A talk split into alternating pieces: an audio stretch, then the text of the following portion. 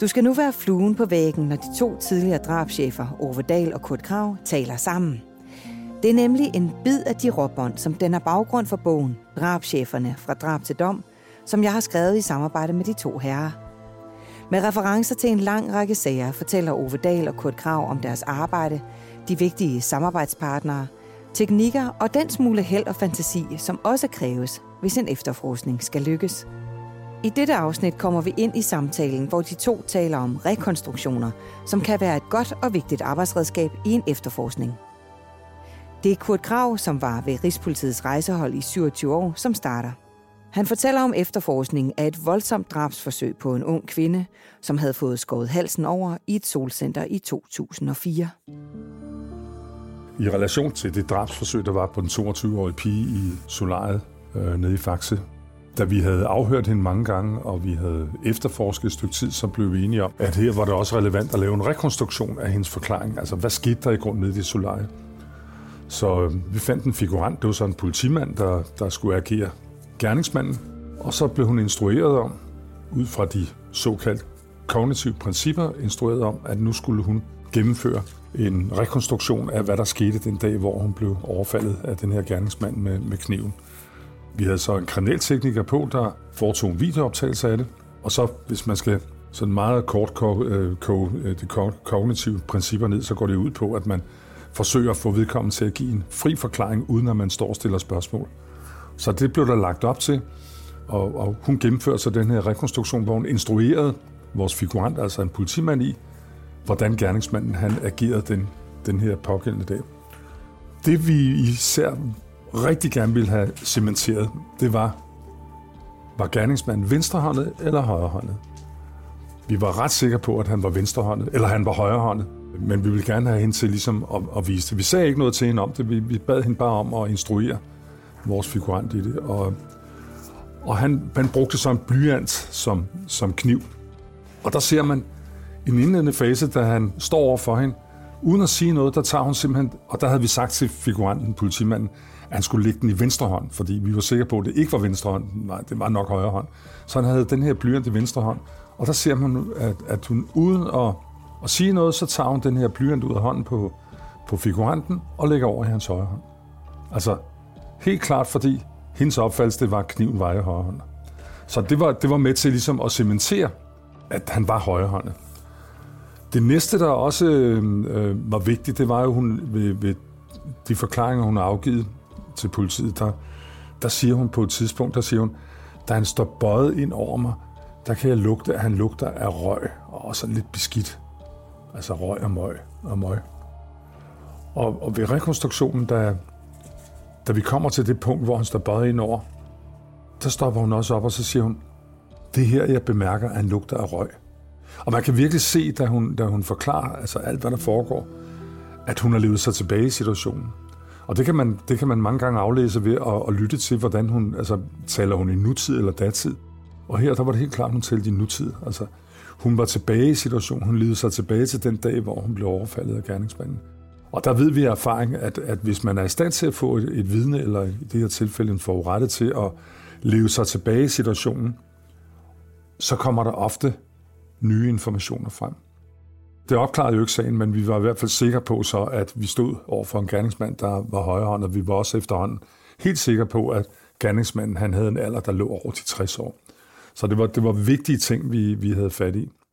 Hvis jeg skal komme med et godt eksempel på det, der sådan i gang satte mig med at interessere mig for rekonstruktioner, det var en sag, som Ove også kender, øh, et, et drab, som en, en grønlænder, der hed Seth Sitsen, han forøvede, jeg tror det var 1984, over for en taxachauffør ude i... Albertslund. Albertslund var det.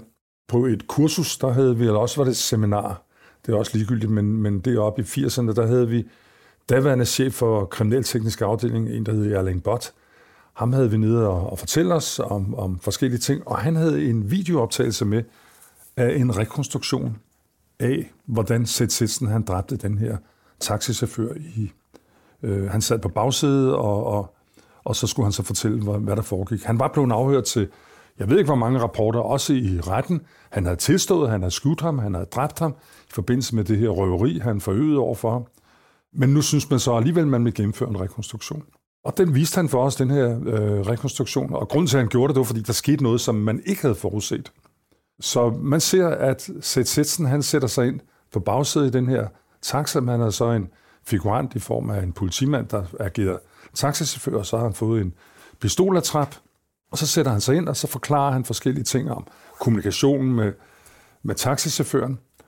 Og da vi så når frem til, hvor han laver de her, den her skudafgivelse, så bliver han pludselig helt tavs, sidder med den her pistol i hånden, så siger han, der er noget, jeg har glemt at fortælle jer. Inden jeg skyder ham, der skyder jeg faktisk et skud op igennem taget på taxaen. Sådan ligesom et skræmmeskud eller varselskud. Og, øh, og så, de afbryder ham ikke. De gør det rigtig godt, de her politifolk. Gennemfører han så rekonstruktion og fortæller om, hvordan han skyder ham, dræber ham, og, og så smutter han derfra.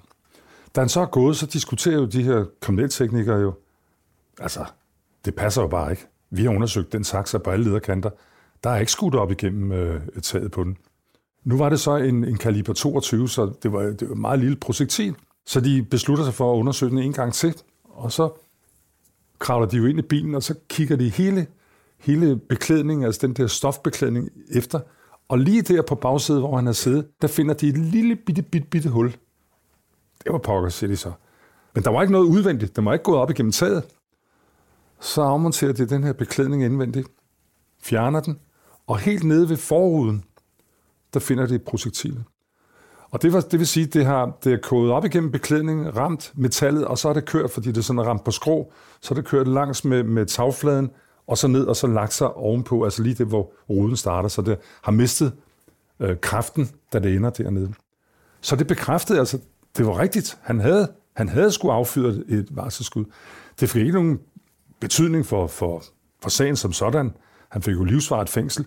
Men det var bare interessant, at der kom den detalje. Selvom han havde været afhørt rigtig mange gange, både af politiet og i retten, og han havde tilstået det hele, så det, at han nu sad i en taxa og levede sig tilbage i situationen, det gjorde, at han pludselig kunne huske mange flere detaljer. Og det har vi erfaring med i flere andre. Jeg har gennemført mange rekonstruktioner efterfølgende. Og hver gang dukkede der nogle ting op, som vi ikke havde fået i forbindelse med den afhøring inde på politistationen. Så det der med at rekonstruere, rekonstruere miljøet inde på stationen, det er rigtig, rigtig svært. Det bedste, det er altid at tage, hvad enten det er gerningsmanden, den forurettede, eller det er et vidne, tage dem ud på gerningsstedet, og lade dem leve sig tilbage i situationen dengang til skete, og så lade dem fortælle i en lang, fri forklaring. Det har givet nogle rigtig gode resultater. Det har altid, det har altid været øh, en gåde for mig, at øh, hvorfor at gerningsmændene de siger ja til at medvirke i det. Det er selvfølgelig en forudsætning for, at, at man overhovedet kan gennemføre det, det er, at de har erkendt, at de har begået drabet. Men de vil jo næsten altid forsøge at komme med nogle undskyldende momenter omkring, hvorfor det skete. Altså, hvorfor, øh, så har der altid været, været fyldt med sådan nogle ting i, i deres forklaring. Og så, altså, min erfaring, det, det, det har vist mig, at, at, at, øh, at når, de med, når de beslutter sig for at medvirke efter samråd med deres forsvarsadvokat, så er det fordi, at de tror, at de vil være i stand til at kunne forklare det, altså visualisere, at der er nogle undskyldende momenter. Det var ikke meningen, men det kom til at ske. Det er, næsten, det er min opfattelse af de sager, hvor vi har gennemført det med gerningsmænd. Men du kan også lave det med, som i den der sag nede fra Solcenteret, øh, gennemføre det med forurettet, men også med vidner. Altså, du kan jo gennemføre det med hvem som helst. I en sag fra 1994, som Kurt Krav var med til at efterforske, blev der også brugt rekonstruktion for at finde ud af, om den mistænkte talte sandt. Her blev livet af en mand fundet i et plastikslagtekar i en lejlighed nord for København. Der skete jo også nogle ting, som, hvor man tænker, hvad? Hvad var nu det, altså i slagtekar? Grunden til, at vi gennemføre den her rekonstruktion, det var, fordi vi, vi kunne ikke helt få det til at hænge sammen med, at den her mand, hun slog ihjel, altså en samlever, han vejede over 100 kilo. Og hvordan var hun i stand til at få, få livet op i slagtekarret, som var 40-50 cm højt? Altså, hvordan gjorde hun det? Så vi gerne være helt sikre på, at hun havde været alene om det, at hun ikke har haft en medgerningsmand. Og hun indbedte sig i at gennemføre den her rekonstruktion. Og det var så en politimand, øh, som var figurant, skulle agere ham, som vejede nogenlunde til samme.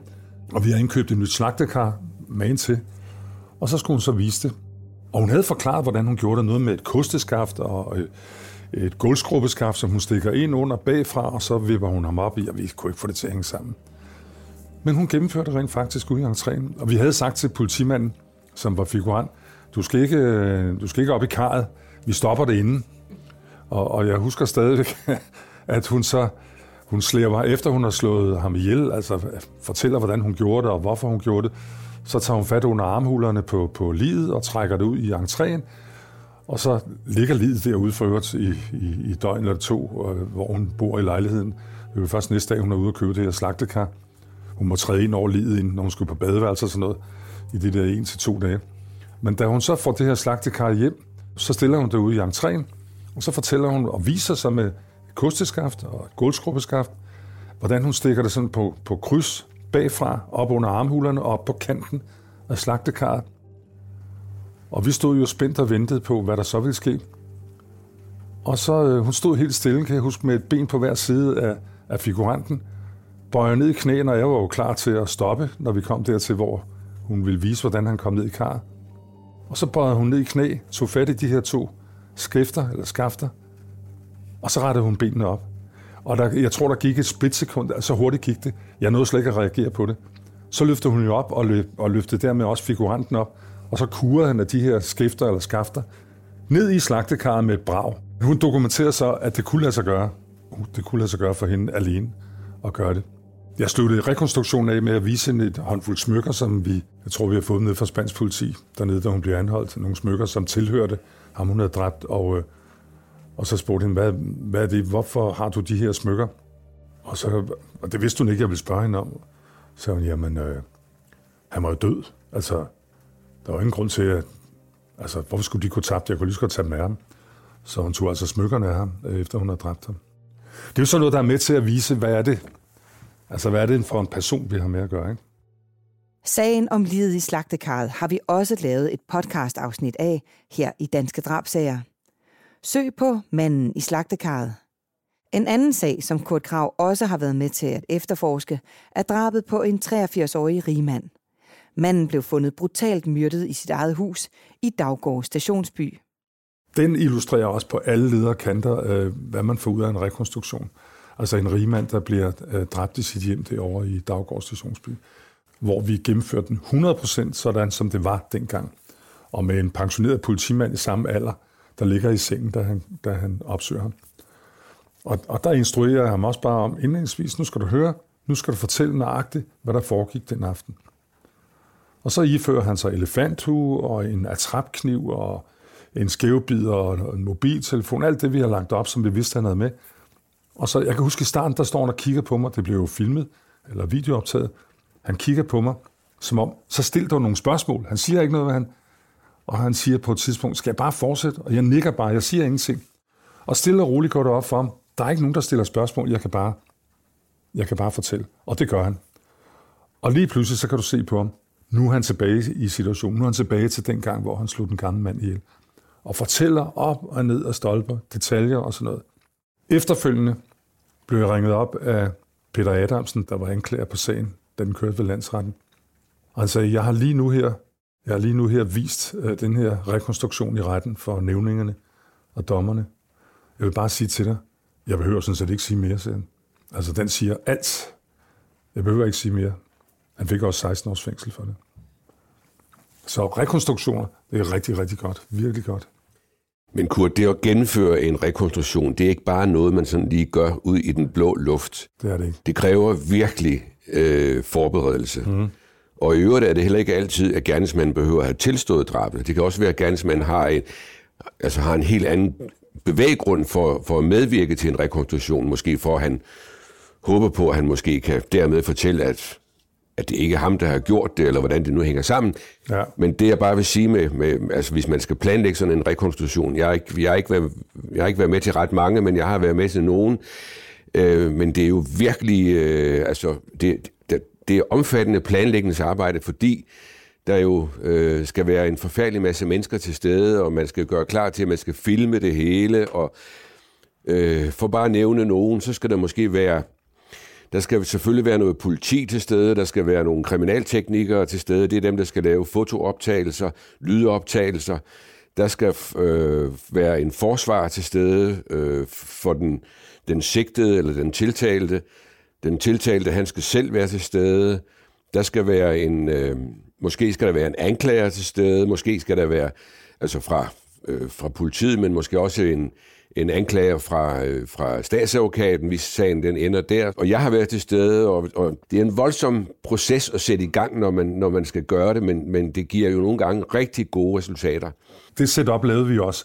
Alle dem, du sidder og nævner der, de var med. Ja. Øh, plus en retsmediciner. Ja. Øh, det havde vi også inviteret. Men, men jeg lavede det altid sådan, jeg ville ikke have dem til stede der, hvor det foregik.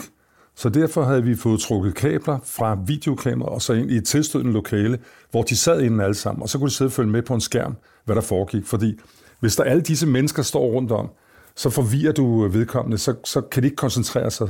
Så til stede i det lokale i soveværelset her, hvor det foregik, der var der kun ham selv, altså gerningsmanden, om kriminaltekniker og mig. Jo, men lokaliteten kan også være så lille, og det kan være så småt, så, Så det der, ikke der ikke er plads. Ja.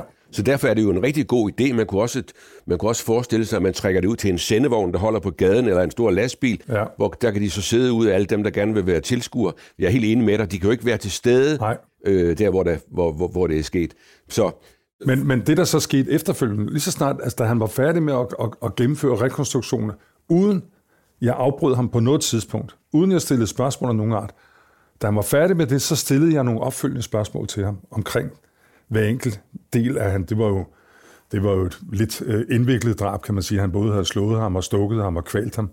Øhm, men derefter så gik jeg jo ud til, til dem, der sad derude, både forsvar, anklager og retsmediciner, og spurgte dem, har I nogle spørgsmål? Og så gik jeg tilbage igen, og så stillede jeg de spørgsmål, som de havde. Så på den måde fik vi jo, fik vi jo lavet øh, rekonstruktionen, så den senere hen kunne bruges i retten, og det var derfor, at, at anklageren han kunne spille den i retten. Altså, forsvaren kunne ikke protestere mod det. Der havde været de til stede, øh, som skulle være der. Hvis det var sådan, at man havde, hvis man havde øh, lavet være med det, altså ikke havde haft en forsvar til stede, for eksempel, så kunne han have forkastet og sagt, jeg har ikke været til stede, så derfor I, det kan I ikke få lov til. Altså, sådan er det.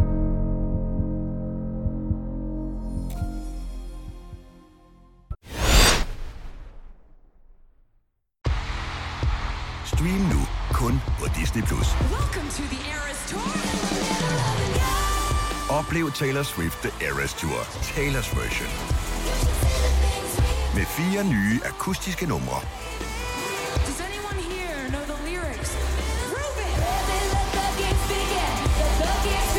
Taylor Swift The Eras Tour, Taylor's version. Stream nu på Disney Plus fra kun 49 kroner per måned.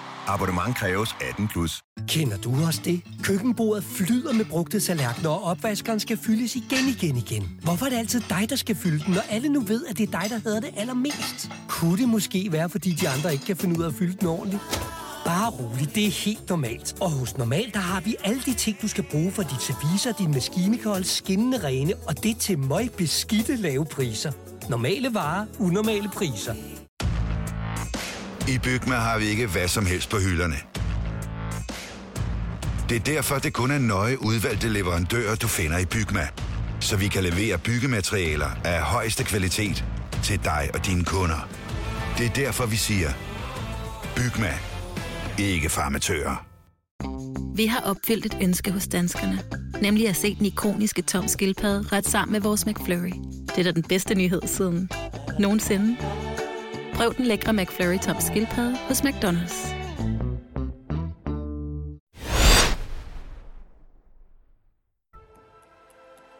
Tidligere drabschef Ove Dahl har også et eksempel på en drabsag, hvor en rekonstruktion kom til at spille en væsentlig rolle. i det hele taget, så er det jo en fantastisk sag, og det er også en fantastisk efterforskningssag. Øh, Det er jo Maskendiser-sagen. Maskendiser-sagen fra 2004. En øh, 60-årig mand bliver fundet dræbt øh, ude i sin villa ude på Amager. Øh, ude på Slusevej, ligger nede i en kælder. Altså sådan en ganske almindelig gammel røstens villa i tre plan. Han bliver fundet dræbt og ligger nede i den der kælder. I øvrigt i et meget, meget lille, snævert rum. Måske kun sådan en 8-10 kvadratmeter eller noget i den retning. Så der, når vi kommer dertil, så kan man jo slet ikke være, der kan slet ikke være så mange mennesker til stede. Der kan, der kan stort set ikke være nogen. Men, men ham her, han bliver fundet dræbt, og, og øh, selve efterforskningen skal jeg jo ikke komme ret meget ind på. Jeg vil blot lige sige, at øh, der bliver fundet det, som vi kom til at kalde et, et trusselsbrev. Øh, og det viser sig at være en, en mand på, på Fyn, som i Nyborg, som på et tidspunkt har sendt det her brev til, til den her mand øh, med noget med, at han skyldte ham 5.000 kroner, og dem skulle han betale osv. osv. Så derfor begyndte vi sådan så småt at rette vores opmærksomhed mod den der mand, der boede på Fyn. Vi aflagde ham også et besøg og øh, spurgte lidt, øh, afhørte ham lidt, og han bekræftede, at han kendte den pågældende, og det brev, det bekræftede, det bekræftede han også, at han har skrevet, og han har fået pengene for mange år siden, og, eller ikke mange, men for lang tid siden osv. Altså han fralagde sig et hvert øh, ansvar. Han sagde, jeg har ikke været jeg har ikke været øh, på Sjælland øh, den der øh, 6. marts, hvor han formentlig var slået ihjel, og jeg har ikke været i København, så jeg kender ikke noget til det, men jeg kender godt øh, manden. Og så startede efterforskningen. Der var, der var flere ting, der kom til at spille en rolle, øh, fordi vi synes stadigvæk, at han kunne være interessant. For det første så videoovervågning. Øh, det lykkedes os på et tidspunkt, der var egentlig fik det en god idé, at man skulle prøve at kigge hele videoovervågningen igennem nede på Storebælt, både den ene vej og den anden vej. Og der fandt vi den her røde Volvo, som han kørte i, øh, at han kørte derover om, om lørdagen, om eftermiddagen og tilbage igen om natten. Så havde vi ligesom fået ham ud af hans forklaring med, at han i hvert fald havde været på Sjælland. Og så var der også noget telefoni, historiske teleoplysninger, som vi har talt om, nemlig at der havde været to opkald til den dræbte. Øh, den ene var om fredagen, og den anden var om lørdagen. Nogle forholdsvis korte opkald, men begge gange havde der været forbindelse med sikkerhed, og disse to opkald var foretaget fra en telefonboks, der stod 300 meter fra den mistænkte bopæl der i, i Nyborg. Det var jo selvfølgelig interessant også, og det var med til ligesom at, at højne motivationen for, at det, det måtte jo være ham, øh, der havde gjort det. Og det og nogle forskellige andre ting gjorde, at vi jo, vi jo hentede ham. Han, øh, han nægtede sig skyldig og øh, fortsatte og kendte ikke noget til det, og øh, blev så også fremstillet og varetægtsfængslet, og så gik der lidt tid, så under en afhøring, så ændrer han sin forklaring, øh, fordi han kunne jo godt se, at nu kunne vi jo bevise, at han i hvert fald havde været på Sjælland. Så ændrer han sin forklaring til, at han øh, på det der tidspunkt, der havde han været en tur i, i København for at købe noget narko, og, og han var så bare kørt hjem igen, og så var den historie ikke længere. Øh, med de informationer, så nu kommer vi så til pressen, fordi så gik jeg ud i offentligheden og fortalte om den her mand, som øh, i sin røde bil, Volvo, havde været i København den der lørdag den 6. marts på et tidspunkt, hvor han havde købt noget heroin nede på Vesterbro. Og det ville jeg jo lidt naivt måske igen, men det kunne jo være, at der sad nogen der et eller andet sted, som, som øh, kunne bidrage med, med nogle informationer. Og sørge om ikke der var to gutter, der ringede til os og, og sagde, at de ville gerne ind til en lille snak, fordi de kunne i hvert fald sige, at den der mand i den der røde bil havde de haft kontakt med. Og de havde også, han havde også spurgt om, om han kunne købe noget kokain eller heroin, og så havde de henviste ham til en bopæl ude i Ballup, hvor de i øvrigt kørte med ud, og da de kom derud, så handlede de jo, der, det blev ordnet. Og så fik vi nogle informationer om, at derude, der øh, havde han en pose med med alt. Bilen var jo fyldt med alt muligt mærkeligt udstyr, og sådan nogle ting fra, fra krigstiden, og knive og bajonetter, og det, det var sådan noget, de kunne fortælle, men, men han havde også en pose med, hvor der blandt andet var en økse i, og den havde han, og flere andre ting havde han delt ud derude i den der lejlighed ude i Ballerup, til de der mennesker, der boede der, og vi fik så adressen, og så kørte vi derud og sagde, goddag, det er det rare politi.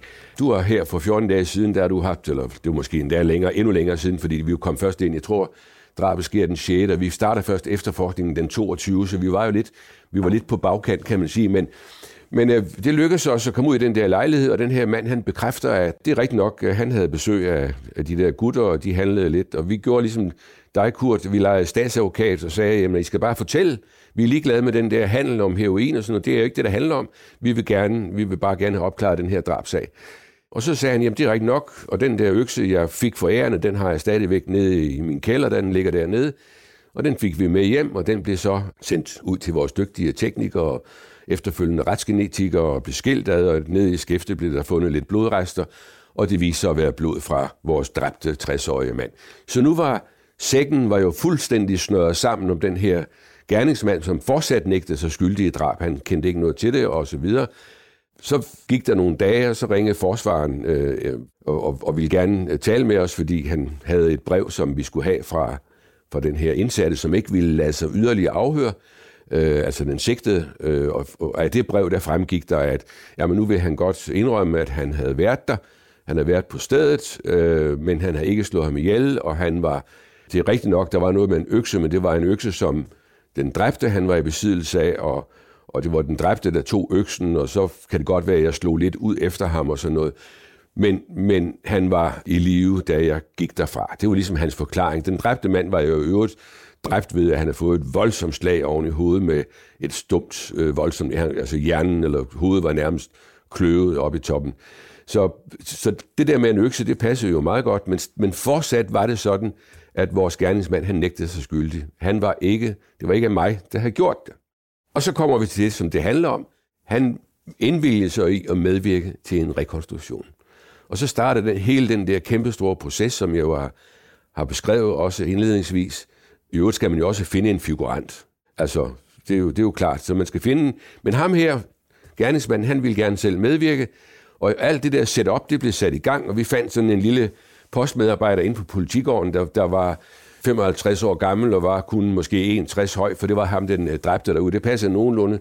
Og der blev indkøbt en, øh, en gummiøkse, og, og så, så skulle den der proces jo sættes i gang. Der, der sker faktisk det ret hurtigt, at, at da han skal prøve at sætte den der proces i gang, hvor han står over for den der det er jo, det er jo vores, vores postmedarbejder, der skulle stå med den der økse i hånden, og så han, han går nærmest fuldstændig, han bliver sådan helt, øh, hvad skal man kalde det, han går nærmest helt, øh, han begynder ikke at gennembanke den der, den der, den der figurant, men, men, men hvis ikke vi havde lagt os imellem, så var, var vi bange for, at der ville ske et eller andet.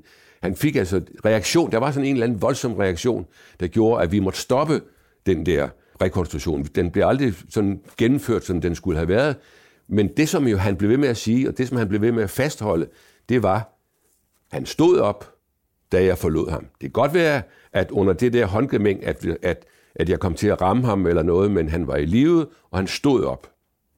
Det var essensen i det hele. Og så kommer det sidste, nemlig, at de dygtige kriminalteknikere havde lavet en blodstængsanalyse, som viste på panelerne på væggen, der hvor den dræbte rent faktisk lå på gulvet i den der kæmpestore blodpøl, der var helt størknet, der kunne øh, ham, der nu er ekspert på det område, han kunne lave sådan en blodstængsanalyse, der helt klart viste, at han var blevet slået i hovedet, mens han lå ned. Summa summarum, han blev selvfølgelig dømt for drabet, men rekonstruktionen jo fik jo også, den fik ikke den betydning for, for, for den sigtede, som han havde håbet på, kan man sige vel, men den fik den betydning for os, som vi havde regnet med. Så derfor, blev, selvom den ikke sådan blev gennemført, så var det en god rekonstruktion. Og den blev også vist i retten. Sagen om drabet på antikvaren har vi også lavet et podcast-afsnit om her i Danske Drabsager. Søg på drabet i kælderen. Det er ikke altid så let at se de blodstænk. Det fortæller Kurt Krav videre om her. Nu kommer vi over i blodstænksanalyse, som når, når man nævner det, så er der mange, der tror, det handler om DNA, og det har intet med DNA at gøre. Nej. Det er en gammel kendt teknik, der er over 100 år gammel, øh, 120-30 år gammel, men den er bare øh, en eller anden årsag, så den arkiveret, øh, den teknik. Altså, det er jo kriminalteknikerne, der foretager, foretager den her blodstingsanalyse. Og den går kort fortalt ud på, at man øh, på et gerningssted besigtiger de forskellige blodstæng, der er, og dråber. Og så ud fra det er man i stand til, og ud fra nogle matematiske modeller, er man i stand til at kunne frem til nogenlunde, hvor offer har været på, på gerningstidspunktet, men også hvor gerningsmanden er stået. Alt efter om det er slag, eller det er skud, eller det er en kniv, det er sådan set ligegyldigt, så kan man ud fra de stænk, man finder på gulv og på vægge, der er man i stand til at nå frem til, til, til de her ting. Man kan sige, at første gang jeg stiftede rigtig bekendtskab med det, jeg anede ikke, det eksisterede, øh, før at vi havde sagen op i Tisted, øh, hvor at, at øh, den her ældre dame, hun bliver myrdet af sin logerende, der tæver hende ihjel med et eller andet stumt instrument, som vi tror er en ildrager. Og der lavede de en blodstængsanalyse, ikke bare ude på gerningsstedet, men, men også den sigtede og fængslede kvinde, som, som var logerende hos hende. Og den tog udelukkende udgangspunkt i størrelsen af de blodstæng, som man fandt på hendes sko og hendes tøj. Øh, og jeg kan stadig huske, at, at denne kriminaltekniker, jeg tror han hed Esben Bager, som lige havde været på et kursus op i Stockholm sammen med en anden søndemand, hvor de havde genopfrisket den her teknik og, og havde lært alle detaljer i det, således at de fremover kunne begynde at bruge den igen i Danmark. Jeg kan stadig huske, at de stænk, som den mistænkte, hun havde på sin hvide gummisko, kondisko, og på sin anorak, de var så små. Jeg kan huske, at jeg tror, der var over 120 stænk på hendes anorak, og der var også et antal stænk nede på, på, på skoene. Øh, de var så små, så de kom ind under betegnelsen, betegnelsen jeg kan stadig huske udtrykket på engelsk, det hedder High Velocity Impact Spatter. Og Det, de kunne sige, det var, at de havde en diameter på under en millimeter, og når de har det, når jeg tror, det var 0,5 millimeter, så kan man sige, så kan de kun være kommet på hende, fordi hun har stået lige op af offeret på det tidspunkt, hvor offeret bliver ramt med et stumt instrument. Fordi det har så meget fart på, og de kommer ud nærmest ligesom spray. Altså sådan, øh, det han forklarede, det var, det er også noget, man typisk ser i forbindelse med færdsuheld, hvor folk de rører frem og banker hovedet ind i forruden, så kommer der sådan ligesom en spray af blod ud til siden. Så derfor den, den, den sigtedes forklaring om, at hun havde fundet sin lucivært liggende på gulvet i en blodpøl, og der måtte have været en eller anden inden, en eller anden indbrudstyv inden og have slået hende ned, og hun tager fat i hovedet på hende og løfter hendes hoved op på en pude, og det måtte være i forbindelse med det, at hun har fået blod på sig. Det passede bare ikke, fordi så ville der have været tale om blodudtværinger eller bloddråber, som ville være op i flere millimeters størrelse. De kunne aldrig nogensinde komme ned i den der meget altså sprayagtige størrelse. Så derfor kunne de med 100% sikkerhed fastslå, hun har stået lige op af offeret på det tidspunkt, hvor hun bliver ramt med den her stumpe genstand. Og det alene var nok til, at hun blev varetægtsfængslet. Øh, ud fra en teknik, som, som heller ikke retssystemet kendte til, men, men de forstod godt logikken i det. Senere begik hun desværre øh, selvmord i arresten nede i Viborg, så vi fik den aldrig for retten. Men hun blev jo også øh, sigtet for andre forhold, altså et drabsforsøg over for sin tidligere kæreste året forinden. For mig var der ingen tvivl om, at hun, hun, var, hun var tæt på at være Danmarks historiens første sådan rigtig kvindelige seriemorder, øh, og havde nok også de karaktertræk, som vi forbinder med sådan nogle seriemorder. Så det var der, hvor jeg første gang øh, stiftede bekendtskab med blodstængsanalyse. Vi har senere hen, vi brugte også i, eller teknikerne brugte også i en sag ned fra Åben Rå, hvor et, en libanesisk statsborger, han bliver dræbt. Da vi endelig får identificeret gerningsstedet, vi vidste ikke, hvor det var henne i Åben Rå, men efterhånden, ud fra den efterforskning, vi lavede der, fandt vi frem til en mulig adresse. Og nu hvor Ove han har været inde på det der med kriminalteknikerne, hvor grundigt de udfører deres arbejde. Jeg tror, sagen er fra 1999. Offeret bliver fundet i pyjamas, nedgravet. Det er det, der er interessant, fordi nu begynder vi at koble det sammen også med forsvundne personer. Han var, han var jo bare forsvundet. Altså, han kom ned fra Tyskland, selvom han var libaneser, så var han jo gift med en tysk statsborger og boede nede i Bremen.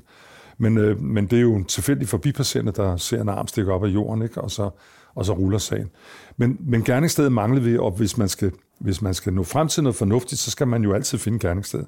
Og vi pejlede så frem til, hvor nogenlunde det måtte være hen ud fra de vidneforklaringer, der var, da vi fandt adressen. Vi besigtede det, altså visuelt, og vi kunne ikke se. Det lignede ikke noget. Altså, der var vi jo to-tre måneder efter drabet. Vi kunne ikke se, det var sådan en etværelseslejlighed. Vi kunne ikke se, det. vi kiggede rundt, er der blod nogen steder? Vi kunne ikke finde noget. Og så fik vi så øh, tre kriminalteknikere, var der på en 30 kvadratmeter stor lejlighed. Tre mand. Da der var gået tre timer, der ringede de til mig og sagde, vi har ikke fundet noget som helst endnu. Da der var gået fire timer, så ringede de igen og sagde, nu har vi fundet blod. De fandt blod på sofabordet, op under sofabordet, altså blodstænk. De fandt blod på væggen op af, af sofaen. Små mikroskopiske stænk. Og da de fjernede tæppet, så fandt de også blod på gulvet dernede under tæppet, og ned i, i mellem gulvbrædderne.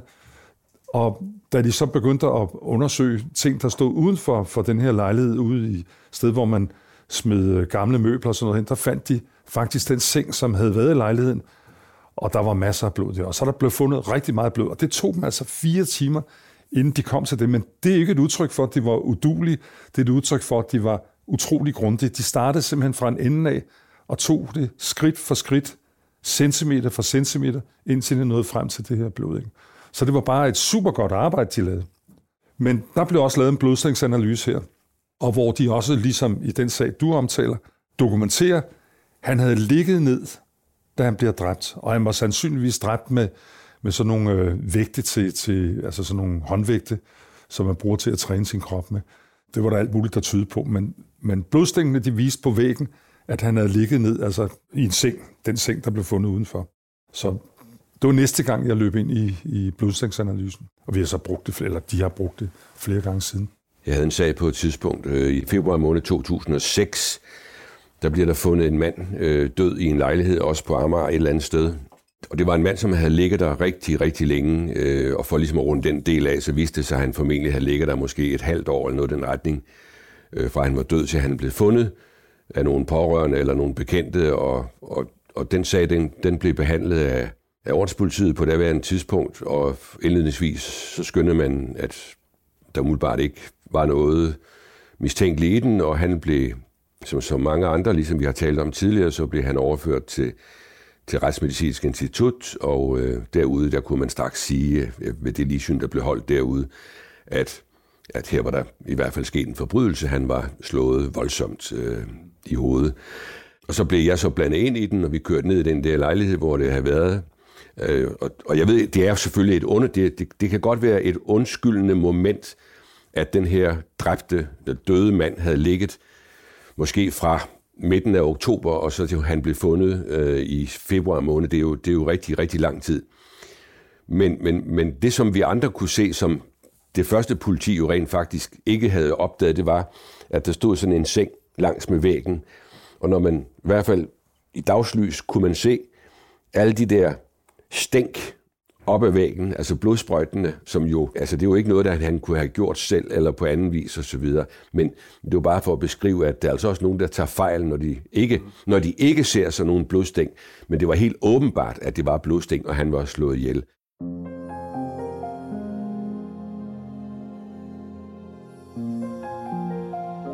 Det var dagens lille bid af de råbånd, der danner udgangspunktet for bogen Drabscheferne fra drab til dom, som er udkommet på Politikens forlag.